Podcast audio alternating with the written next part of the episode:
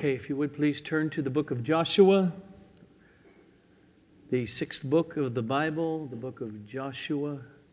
I'll be reading Joshua chapter 1, verses 1 through 9.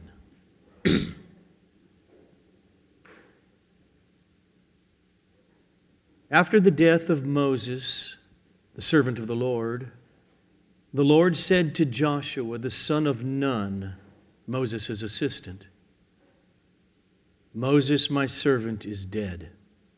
Now therefore arise and go over this Jordan, you and all this people, into the land that I am giving to them, to the people of Israel. Every place that the sole of your foot will tread upon, I have given to you, just as I promised to Moses. From the wilderness of this Lebanon as far as the great river, the river Euphrates, all the land of the Hittites to the great sea toward the going down of the sun shall be your territory. No man shall be able to stand before you all the days of your life. Just as I was with Moses, so I will be with you, Joshua. I will not leave you or forsake you. Be strong and courageous, for you shall cause this people to inherit the land that I swore to their fathers to give them. Only be strong and very courageous, being careful to do according to all the law that Moses my servant commanded you. Do not turn from it to the right hand or to the left that you may have good success wherever you go. This book of the law shall not depart from your mouth, but you shall meditate on it day and night, so that you may be careful to do according to all that is written in it. For then you will make your way prosperous, and then you will have good success. Have I not commanded you?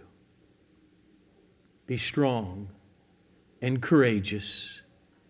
Do not be frightened and do not be dismayed, for the Lord your God is with you wherever you go. Blessed is the reading of God's holy, infallible word. Let's pray. Father, may we hear Oh, and as we do, through the clarity of the historical work of your Son, Jesus Christ, may we hear the beauty of this mercy that you spoke to Joshua. May we see in his life and in the people of Israel throughout this book our lives and the victory that you have promised as we battle on. So help me unfold these glorious, wonderful, merciful, powerful truths to your children through Jesus Christ. Amen. The human being, the human soul, is restless. It's without rest until it finds its rest in the promised land. Until it finds its rest in its Maker. This, this unsettledness, this uneasiness within all of us yearns for meaning. Because true rest can't be separated from meaning. What is the meaning of my self consciousness? What is the meaning of my existence? And the essence of meaning is found in the person of Jesus Christ. He's the door into the Father's arms. He's the means of actual forgiveness and pardon for, from all of our sins and that which has separated us from our Creator. And that's why when He, the Creator of the universe, became a human being, He said, and He says to every person in this room, Come Come unto me. All you who are heavy laden, you're, you're like an ox and you're burdened down with stress and work and searching and yearning. Come unto me, and I will give you rest. Rest for your souls. if we trust in Him, if we trust in the good news of the life and the death and the resurrection of Jesus, then all of our enemies will be defeated, including our greatest enemy, death. Eventually, down the road. So, this is week 21 in our series, God's Purpose in Redemptive History. And we have seen over the last number of weeks in the books of Moses, the Exodus out of Egypt, and then the wandering and wandering and wandering around in the wilderness for 40 years because of God's judgment on that generation who refused to trust Him. And they have finally died out, and God has brought the children of Israel. Boy, if you have if you got a map in your head, they're in Egypt and on Sinai here, and you can see the Dead Sea here, and then the river goes all the way up to Sea of Galilee. That Jordan River, he's brought them around to the right of the Dead Sea in the plains of Moab. Moses has just died on Mount Nebo. And so they're positioned to go into the land, which is right there on the other side of the Jordan, just opposite of this walled city of Jericho. No one's chasing them. Like 40 years earlier, when they're being chased by the Egyptian army, and God miraculously opens up the Red Sea to save them and then wiped out the enemies in that sea. Here, there's no one chasing them. They could take their time. They could build rafts. They can get all these hundreds of thousands of people over the river. The river's not big, it's not the Mississippi. But God wanted to do a miracle. To stop the waters of the Jordan miles upriver until it's all now dry and they can walk right across into the land that God had promised over almost 500 years earlier to Abraham and Isaac and Jacob, their forefathers. In the book of Joshua, in the early chapters, tells us there's three reasons why God wanted to do the miracle of stopping the water. The first reason was to put his stamp of approval on Joshua as Moses' successor. We read in chapter 3, verse 7 The Lord said to Joshua, Today I will begin to exalt you in the sight of all Israel concerning the river and it being stopped up, so that they may know that as I was with Moses, so I will be with you. And the second reason he wanted to do it is so the children of Israel, whom he said now go in and possess the land, which is going to mean combat and battle to give them confidence. Yes, God, the miracle worker, is with us. We see that in chapter 3, verse 10. Here is how you shall know that the living God is among you and that he will without fail drive out from before you the Canaanites and the Jebusites, etc., etc. Why? By the stopping up of the river. And thirdly, he did it in order to freak out the enemies. That's in chapter 5 of Joshua. to cause their hearts to melt. They got spies. They know Israel's out there and all these people. They're nervous and they see the river stop and they walk right through. And so they cross over into this promised land finally after 500 years. And they camp at a place called Gilgal. And all the babies that were born during the wilderness, all the male babies born, were never circumcised. And so they have a big circumcising party.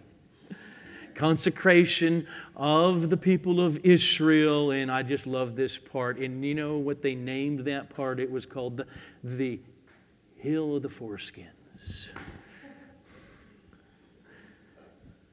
Then they celebrated the Passover. And the next day, the manna from heaven stopped. And now they were eating off the fruit of the land of Canaan that God promised. And then Joshua then goes in, chapter 6, forward to rehearse the battles the conquest of the peoples who were possessing the land and the cities within Canaan. And so you see in chapter 6 the fall of Jericho. In chapter 7, then, a little bit of trouble with disobedience with Achan, but got rid of that problem. And then the city of Ai is captured. And then from Gilgal, which was the base, Joshua and all the armies of Israel in chapters 9 and 10, it shows that they've conquered the whole southern part of Canaan. Chapter 11, they conquered the northern part of Canaan. And then, chapter 13 and 14 and 15 and 16 and 17, all the way through chapter 21, it shows the dividing up of the land to the 12 tribes and where their borders are, where, where Judah is, and Benjamin, and Issachar, and Simeon, and of these tribes that come from the 12 sons of Jacob, of Israel. And then the climax comes in Joshua 21, verses 43 to 45. And thus the Lord gave to Israel all the land that he swore to give to their fathers and they took possession of it, and they settled there. And the Lord gave them rest on every side, just as He had sworn to their fathers. Not one of all their enemies had withstood them, because the Lord had given all their enemies into their hands. Not one word of all the good promises of the Lord or that the Lord had made to the house of Israel, not one of those promises had failed. All came to pass. The book of Joshua ends on a triumphant note. But there is within the book of Joshua a strong hint of trouble which lay ahead. Because they did not get rid of all the godless people of the land, they left a remnant. And so Joshua says in chapter 23, verses 11 to 13, to the nation be very careful, therefore, to love the Lord your God. Let me pause for a moment. There's a picture here, I think. They left godless, idolaters in the land.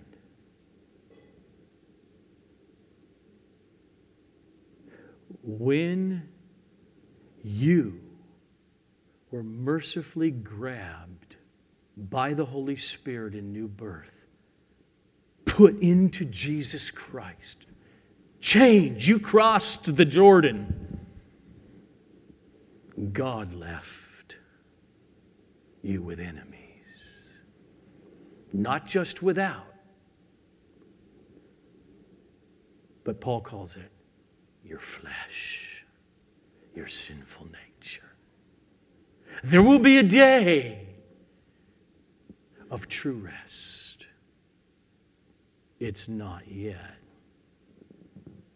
Be very careful, Joshua says, therefore, to love the Lord your God. For if you turn back and you cling to the remnant of these nations remaining among you and make marriages with them so that you associate with them and they with you, know for certain that the Lord your God will no longer drive out these nations before you, but they shall be a snare and a trap for you, a whip on your sides and thorns in your eyes until you perish from off this good ground that the Lord your God has given you.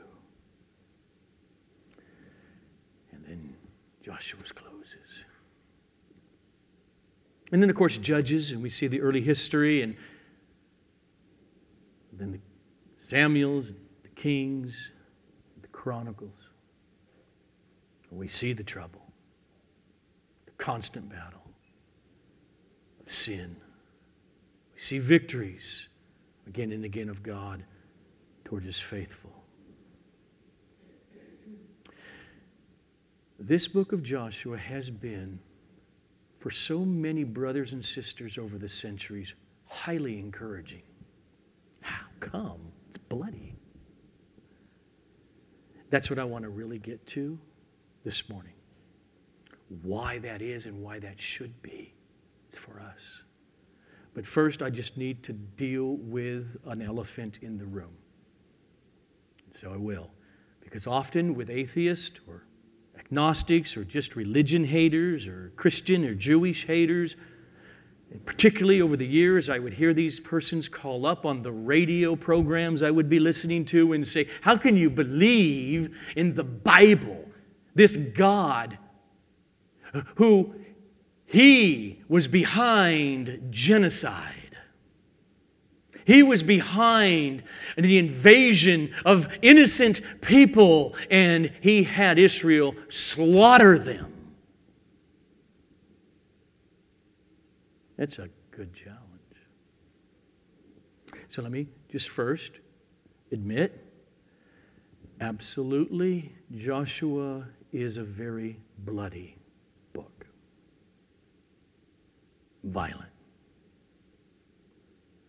Secondly, it was not in self defense, it was an invasion of people that was unprovoked.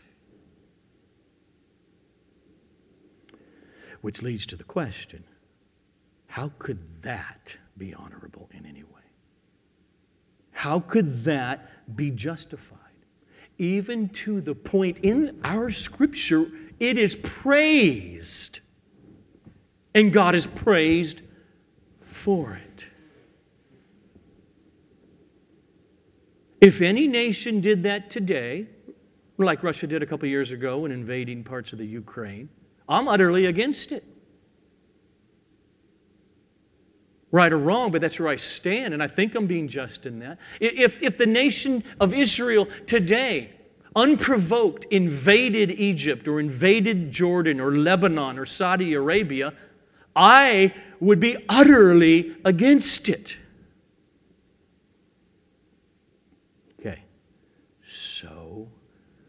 This is how I deal with that issue. First, and this is for us believers,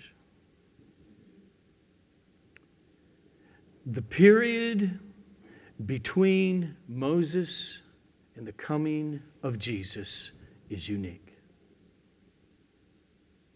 During that period, the Creator, God, the Sovereign One, wanted his chosen people, Israel, to have a national form with land, with borders, to be a political and religious nation. And by doing that, one thing he did was to show. Remember how the, remember how the book began? In the beginning, God created the heavens and the earth. He wanted to show I own the land, I own everything. And it was a foretaste of what he promises his people, finally, that they, my people, will inherit not just that little teeny speck on the planet called Israel, Canaan, but my people will inherit the entire earth.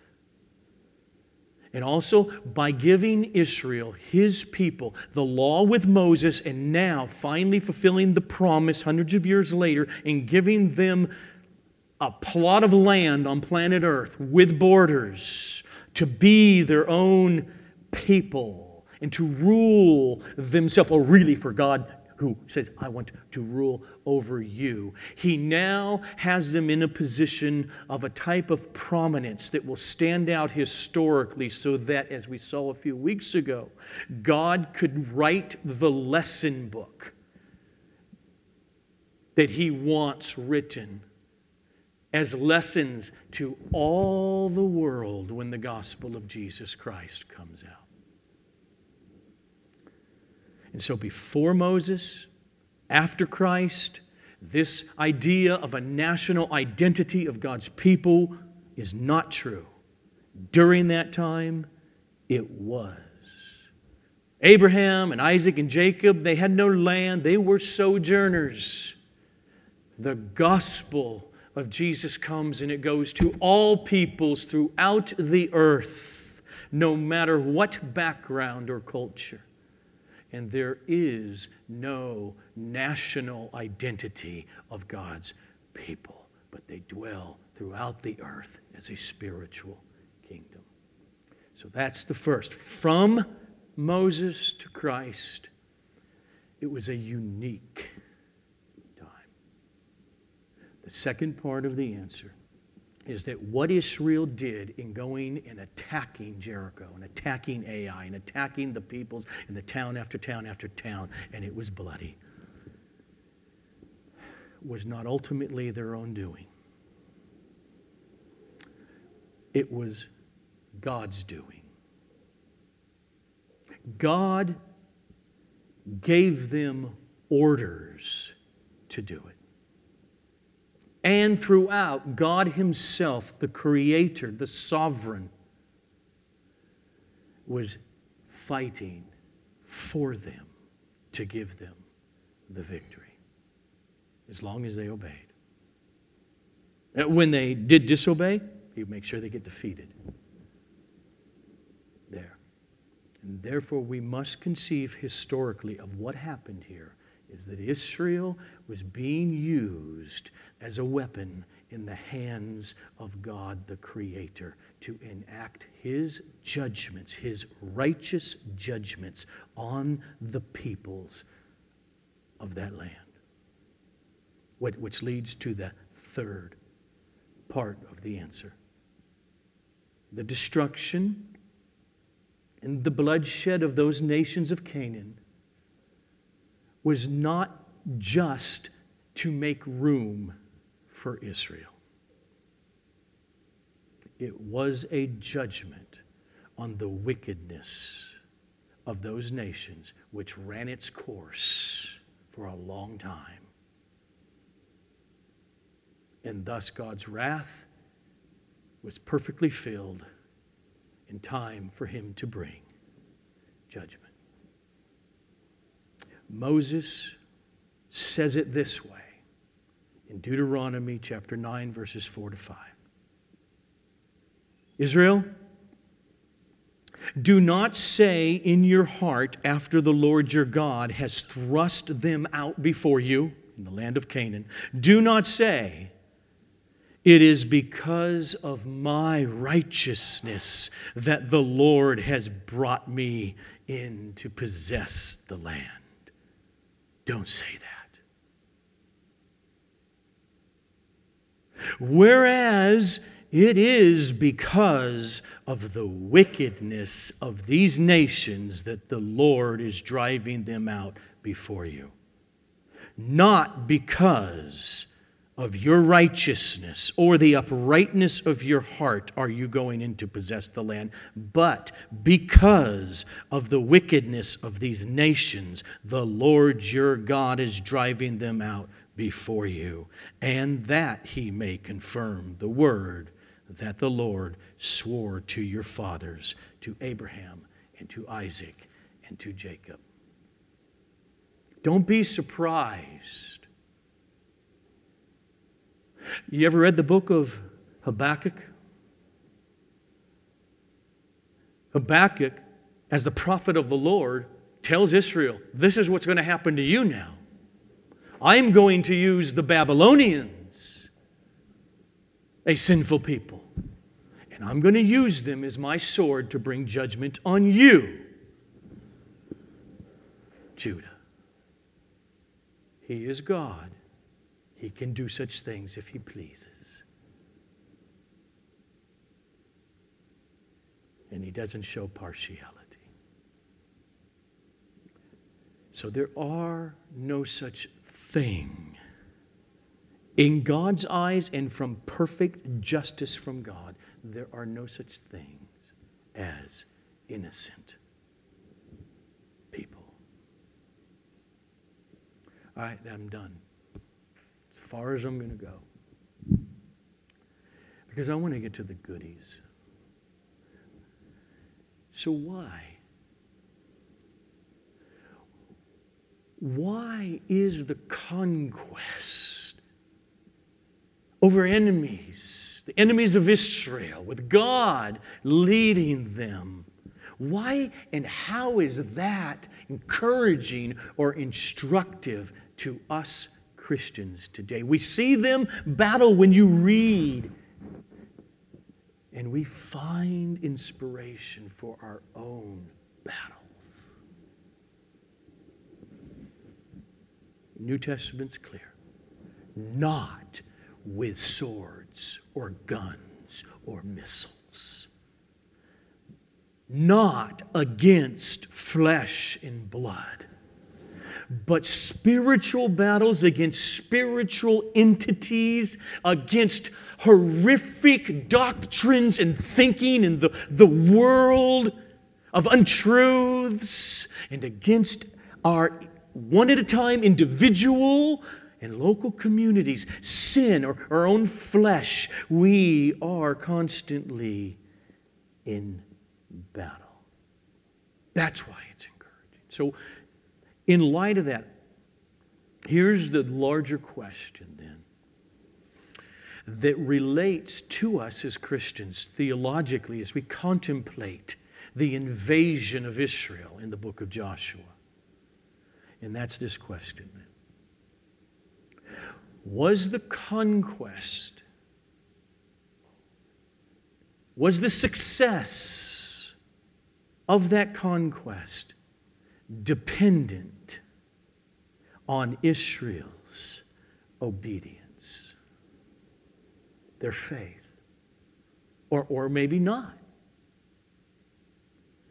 This question relates to us in this room in our everyday lives, from here to the coffin particularly in light of this one sentence. I can use many, but I'm not going to do that in the New Testament. I'm going to take one sentence from Paul in 2 Thessalonians chapter 2, verse 13. God chose you as the first fruits to be saved through sanctification by the Spirit in belief in the truth. God chose you, Israel. Cross over the Jordan, get your armies ready, and possess the land. Or he chose you to possess the land by defeating the enemies in Canaan.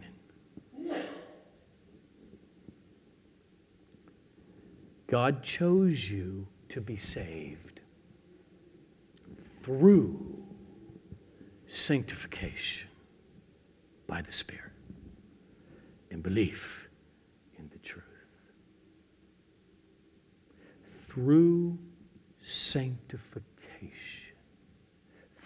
It's Paul's big word for through the work that God will be doing in your life from new birth, from being in Christ now, throughout your life until you die. Through you pursuing holiness through the battles against your flesh, against sin, against stupid thinking, bad doctrines. He chose you to be saved through sanctification, through pursuing and growing in holiness. That's what Paul says. So, okay, Paul, think about that. Is that growth in the Christian life of sanctification dependent on obedience in the Christian life? That's a tricky question. It is tricky. I mean, if you say it this way, it's easy. Is it true Let's just assume Paul had some sanctification in his life, okay? So, and he's so he's dead, so he's done. He's waiting for the resurrection. Is it true that since his conversion to Jesus, Paul would have had that sanctification working in his life if he never obeyed? Of course not. Okay, that's easy. But what do we mean? What do we mean by dependent on?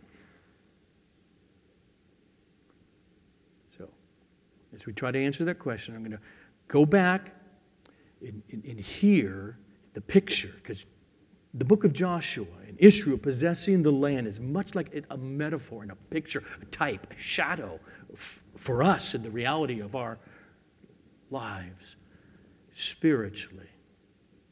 So, on the one hand, Moses says this in Deuteronomy 9 5.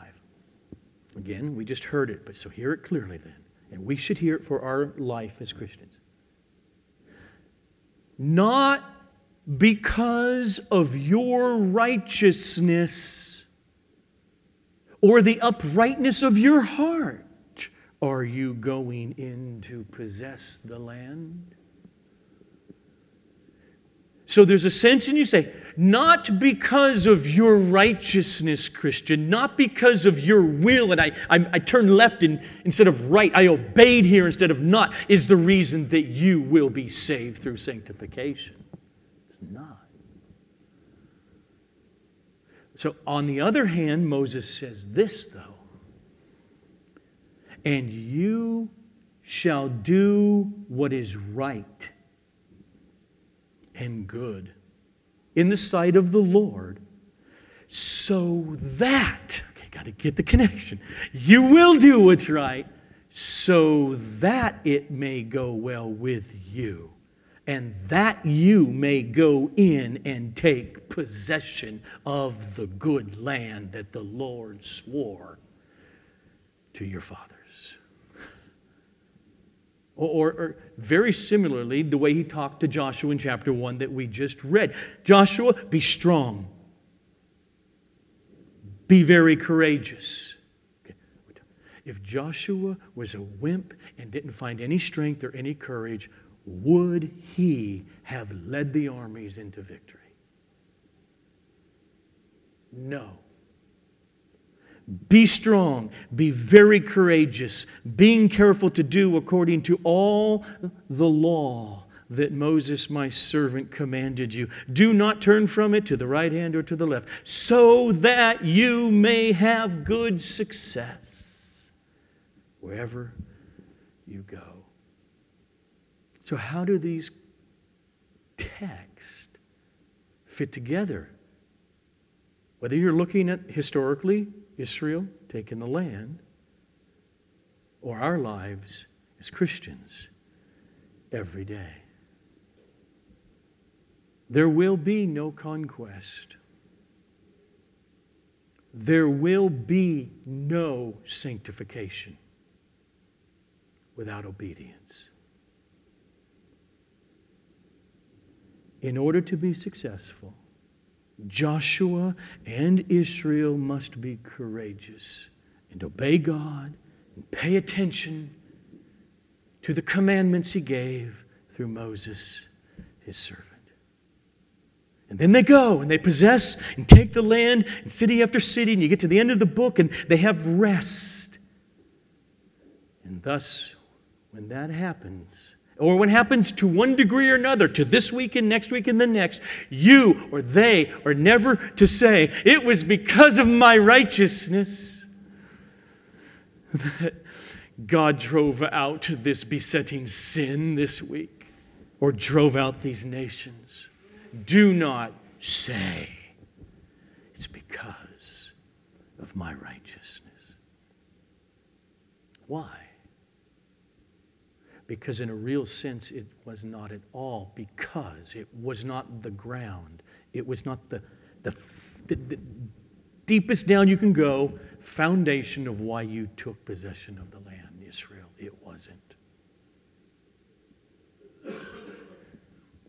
God, long ago, saw the wickedness of the peoples, saw how it was going to continue to unfold, knew he was going to judge them, knew he was going to destroy them made a promise to Abraham, knowing he's going to take his descendants and put them into the land. Joshua, Israel, Christian, long before you were ever born.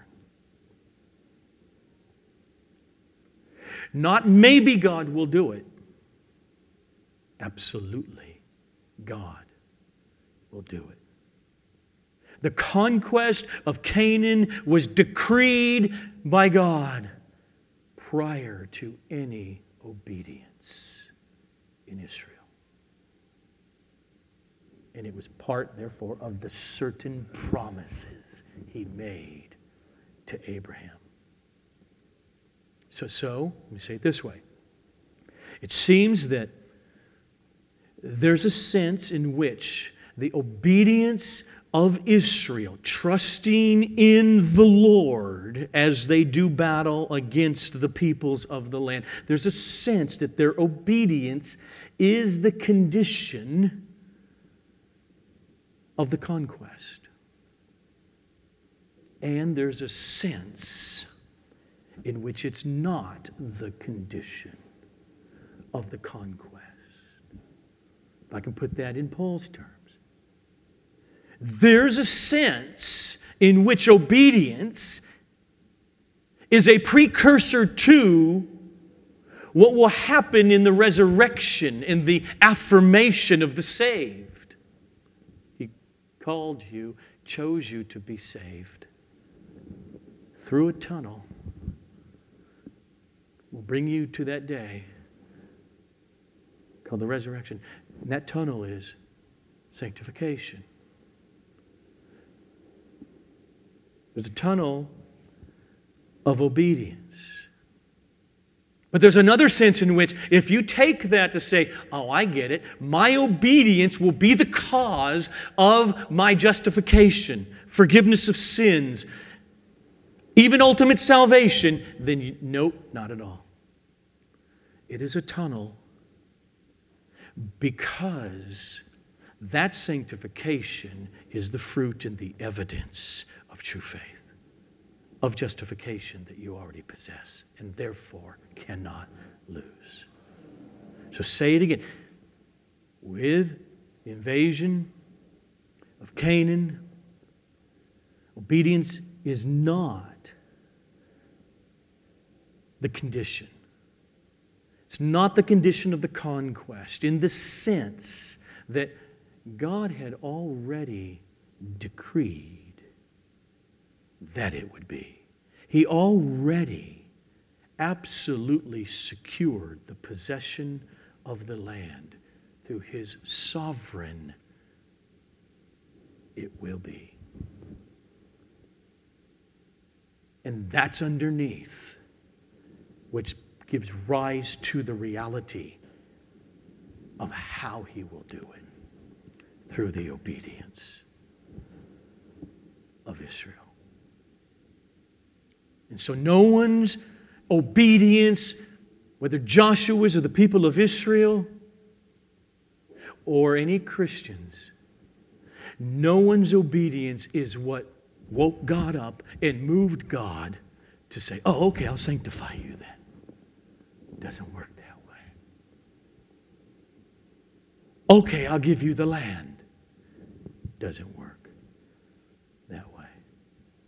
But on the other hand, the obedience of Israel is the condition of the conquest in the sense that who those persons were that would participate in God's mercifully decreed event of possessing the land and dispossessing those people? Well, that depends on who's courageous, who's obedient.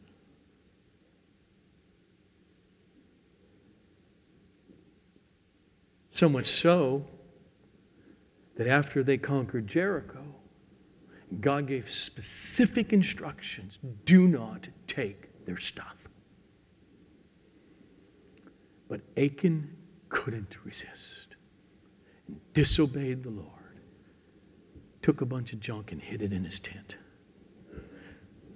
They go to Ai, Joshua says, ah, 3,000 men will do. Boom. And they got their bottoms whooped and ran away. Lost a few men He tore his clothes. What did you do, God? Bring us here just to be destroyed? There's disobedience in the camp. And you're going to get defeated until you remove that from your midst. And then they did, and then they took Ai. The point is that obedience from a heart of faith is the condition for the successful conquest of the land in that sense. God has ordained that to be. So, let me put it then this way to us believers. Every one of you who has come to cling to Jesus with saving faith, you know you believe. I believe. Every one of you, therefore, because of that faith, you are justified forgiven of your sins, Jesus' perfect righteousness. That's how God judges you now. He sees you as he sees his eternal Son in his true humanity as the second Adam. His righteousness is yours. Come to me, and you do. Abba.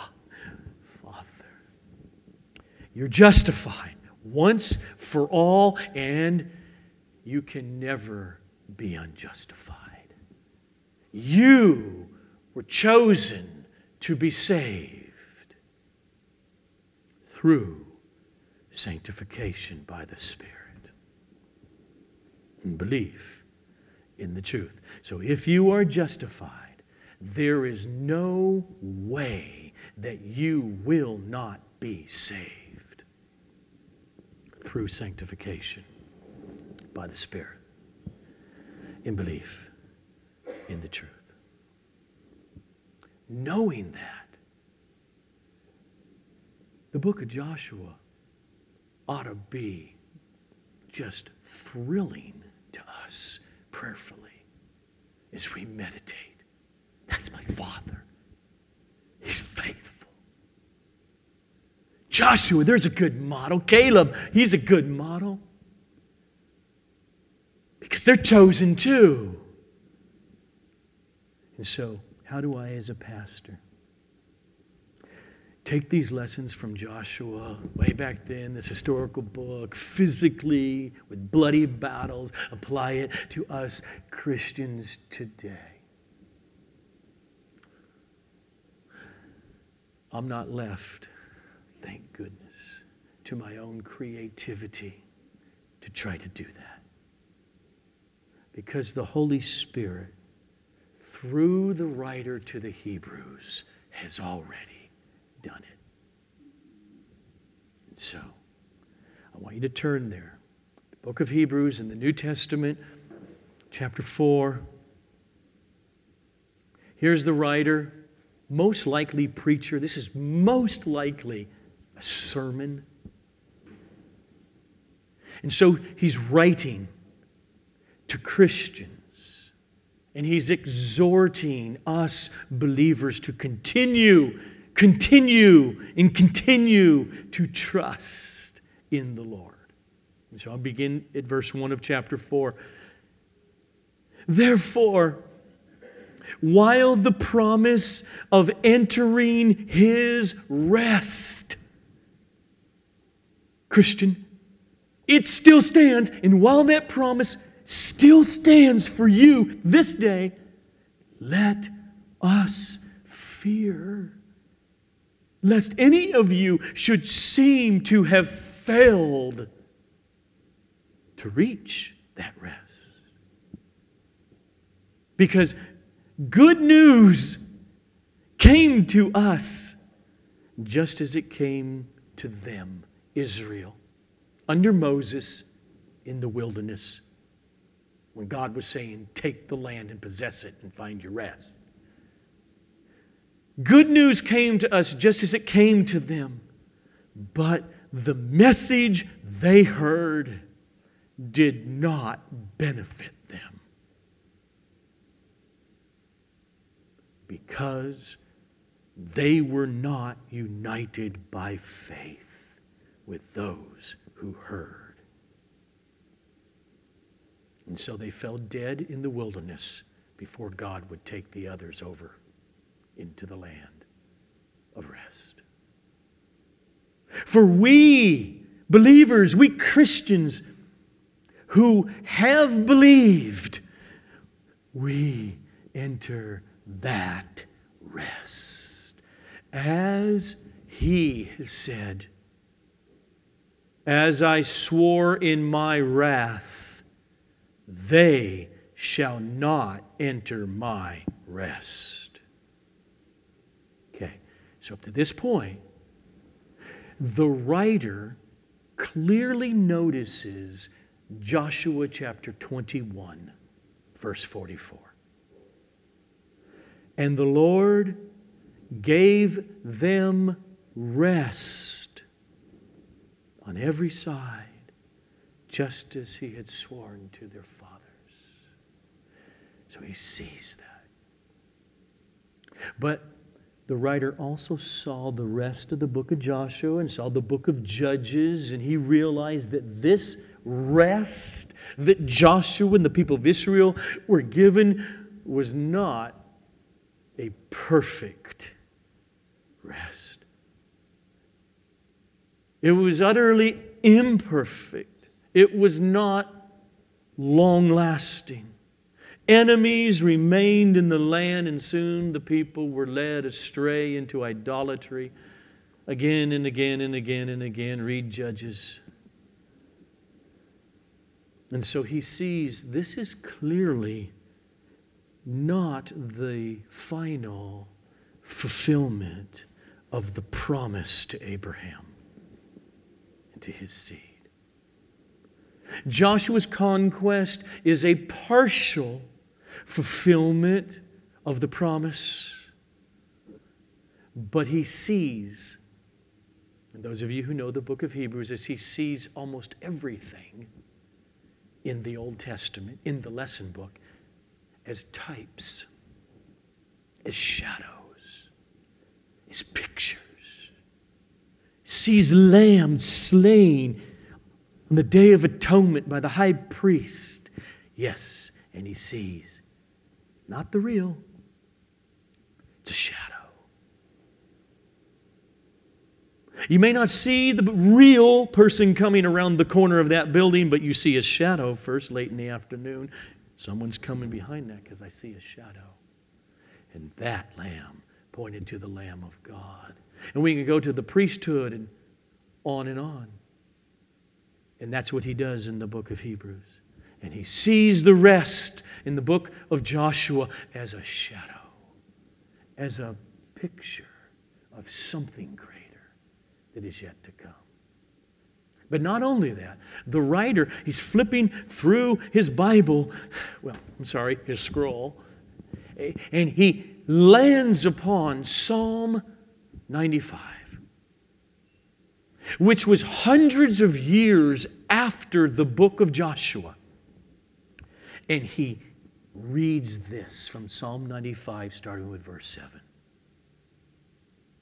Today, if you hear his voice, do not harden your hearts as at Meribah. Means the place of quarreling. Just stop for a moment. Israel comes out of Egypt, you remember? And they just murmured, and we're thirsty, and complain, and unbelief. And they're at the big rock, and God's going to have water flow out of that rock. That's there, the place of quarreling. He says, he goes on in the psalm, as on the day of Massah, which means testing, on the day of testing in the wilderness. For 40 years I loathed that generation and said, They are a people who go astray in their heart, and they have not known my ways. Therefore, I swore in my wrath they shall not enter my rest. So there's a song. It comes in around the year 960, probably, hundreds of years after the conquest of Canaan. And what that implies to the writer, because it's right there in the psalm, is that God's rest even several hundred years after Joshua's time, is still available. It's available to those who turn from a hard heart and hear. Hear God. Meaning, pay attention to. Today, if you hear his voice, don't harden your heart, but believe. Let it soften. And so the Hebrew writer says to Christians then in this sermon in Hebrews, the rest that was promised to Abraham and Isaac and Jacob and their descendants was tasted by Joshua and Israel after the conquest, but just tasted there in Canaan. That rest, Christian, in the first century or the 21st century, is still available to those who believe, to those who listen, trust the Lord, who trust the gospel, the good news. That's what he's saying. Now I just want you just just hear the preacher preach. I'm going to pick up in verse 5 and go through verse 11 and listen to this part of his sermon to the church. And again, in this passage, referring to Psalm 95, he said, They shall not enter my rest. Since, therefore, it remains for some to enter it, and those who formerly received the good news failed to enter because of disobedience, again, he appoints a certain day. What day is that? He says, Look at the text. It's right there. It's this word today. If you're not dead, if you're not lying in a coffin and just your body's there, then it is pointing at you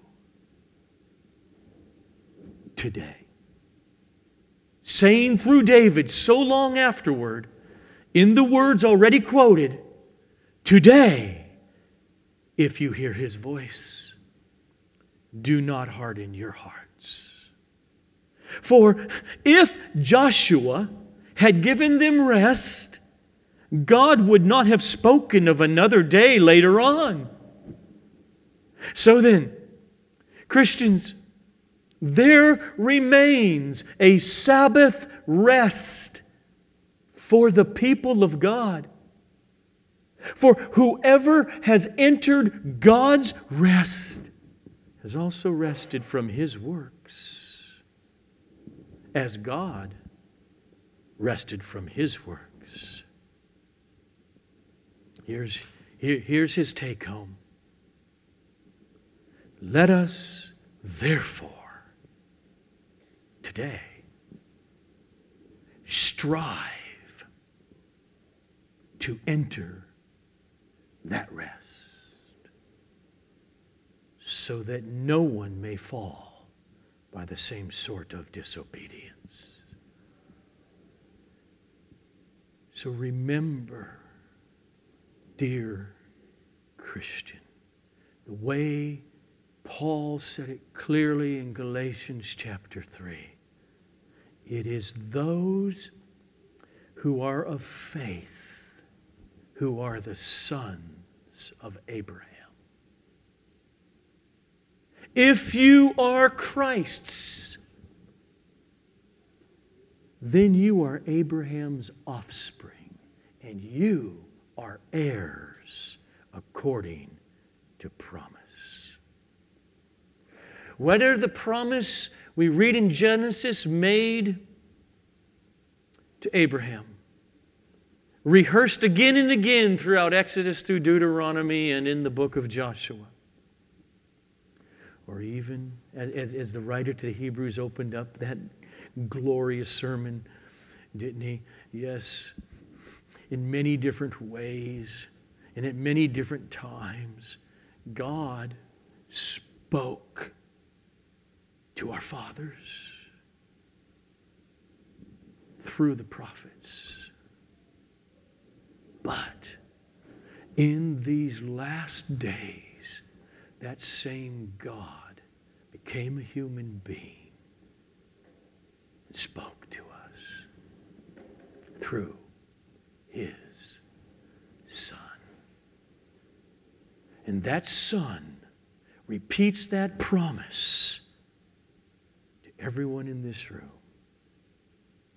Come unto me. Come unto me, you who are in touch with the purposelessness feeling of your souls. Heavy, laden, burdened. Come to me, Jesus.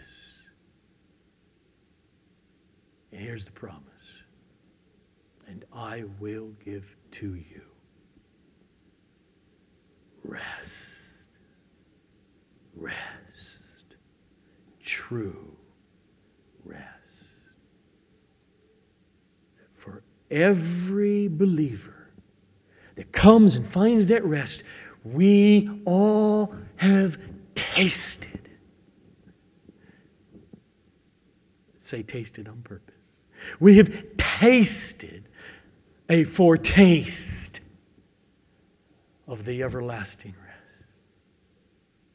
But it's just a taste. But we have tasted those amazing promises by God the Holy Spirit that brings a peace of rest that we didn't have before that surpasses all understanding. And then, in the future, in the age to come, there's a perfect rest. In the new heavens and the new earth, there's a rest in which we will be absolutely free from all the enemies. Of the flesh sin, pain, guilt, uncertainty. So, dear Christian, rejoice over this because if the first Joshua was victorious over the enemies of God, how much more the new Joshua? See, if you don't know that, Jesus has the same name Yeshua. Yeshua. Everything about the conquest of Canaan was written for our sake. It was written in order to train us, to teach us, to look at it and say, Yes, I'll do, I'll do battle today against the enemy sin. I'll do battle in the earth against the enemies of the gospel, of untruths in philosophy and culture and theology. And in all those battles we see in Joshua, we see reflected the conquest of Jesus over the enemy, not of Jericho, but our sin, not of Ai, but our guilt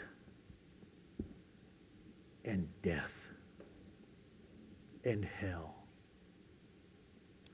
With the blow that was struck at the cross of Jesus, we know the Lord has given us the land. And so I say with the writer to the Hebrews, let us therefore strive to enter that rest the rest of trusting in our Father, the rest of trusting in the gospel, the rest of hating our heart that does not want to trust, the rest that comes from actually praying instead of religiously, okay, I pray the rest that comes from communing, the rest that, that is desperate. Oh God, fill me with your Holy Spirit. Now, let us strive to enter that rest so that no one may fall or seem to fall by the same sort of disobedience. Father, thank you. Thank you for your glorious, wonderful lessons that you have provided throughout the lesson book, the Hebrew Scriptures. We thank you for our great Joshua, our great Savior, our Lord Jesus Christ, and that you who began a good work in us, who chose us to be saved, you will complete it to the end. For you chose us to be saved through sanctification by the Holy Spirit, who will not fail, and thus providing our hearts with belief, faith, trust in the truth, to the glory of your name. Amen.